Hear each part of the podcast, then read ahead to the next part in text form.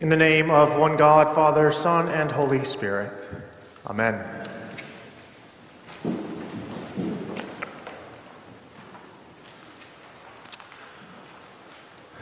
The first words out of Jesus' mouth in tonight's gospel lesson are Beware of practicing your piety before others. And in just a few minutes, I'm going to paint, or Emily's going to paint a big black cross on your forehead. Uh, when you walk out of church tonight, you'll be broadcasting to everyone you encounter. It's a little easier for y'all because it's 6 o'clock, but you'll be telling everyone you're a Christian and that you went to church. Beware of practicing your piety before others. Well, Jesus technically doesn't say don't practice your piety before others. He simply issues a warning. He says, beware. And now I think this is really important for us to consider, uh, consider as we enter this season of Lent, uh, a time when we recommit to God, recommit to those spiritual disciplines that draw us closer to God. So, that being said, before you choose a Lenten discipline or, ever, or before you f- continue to follow through with it, I, I encourage you to ask yourself, why? Why am I doing this? Am I doing this to feed my ego? Or am I doing this so that I might decrease and that God might increase in me? Is this Lenten discipline about accomplishing something that I can check off a list? Or is it about living into the truth that God has accomplished everything that needs to be accomplishing, that needs to be accomplished through Jesus? Are you trying to prove how good you are? Or is this about remembering how good God is? This past Sunday at our Episcopal 101 class, we talked about uh, a core belief among Anglicans or Episcopalians. I'm not going to bore you with the Latin phrase, but it basically says, We are what we pray. We are what we pray. Praying shapes believing. Our prayers shape what we believe, and what we believe shapes how we behave. So if our prayers don't seem to be leading us to a transformation of self, then we might be seeking our own glory as opposed to the glory of God. Now, I don't deny that our prayers can and do influence God. I believe our prayers are much more likely to influence us and those around us. Prayer isn't really about getting God to conform to our will to do what we want. Rather, prayer is meant to help us conform to God's will and God's dream. As Jesus said in the garden before his death, Not my will be done, but yours. On Ash Wednesday, we are invited to notice the gap that exists between the human will and God's will, or the divine will. That's not to say the human will cannot be influenced by the divine will. Rather, left to our own devices, the human will, will seeks to save the self, whereas God's will seeks to save the other, regardless of the cost.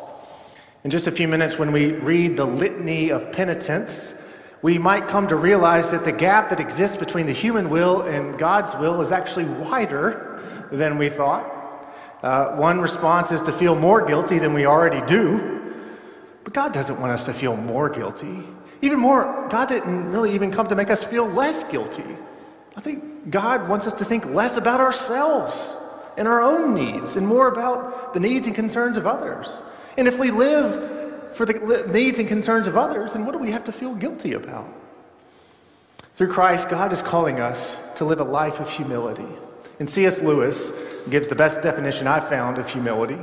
Humility isn't about thinking less of yourself, it's about thinking of yourself less. It's not about thinking less of yourself, it's about thinking less of yourself less. Now, before we start to think about all those people who aren't so humble, let me remind you that it's hard for someone to think about the needs of others if they don't believe their own needs are met. So, after we, we make sure we have food and clothing and shelter and safety, what do we really need? What do we really need in this life? I think we need to know we're not alone. I think we need to know that we are seen and valued. I think we need to know we are loved. If we believe we are alone, if we believe we aren't needed, if we believe we are unlovable, then how can we ever believe that God or God's people want to have a relationship with us? A relationship where we are seen and valued, a relationship where we are loved without condition. And that is the relationship that God is calling us into each and every day, but especially on this Ash Wednesday. That ashen cross that, will, that you will bear today is less about your righteousness and more about God's righteousness.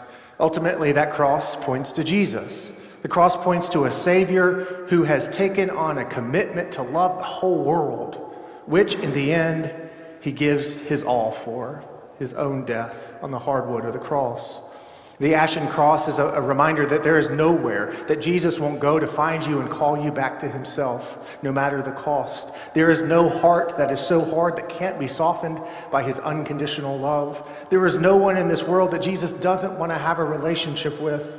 You are not alone. You are valued. You are seen. You are loved.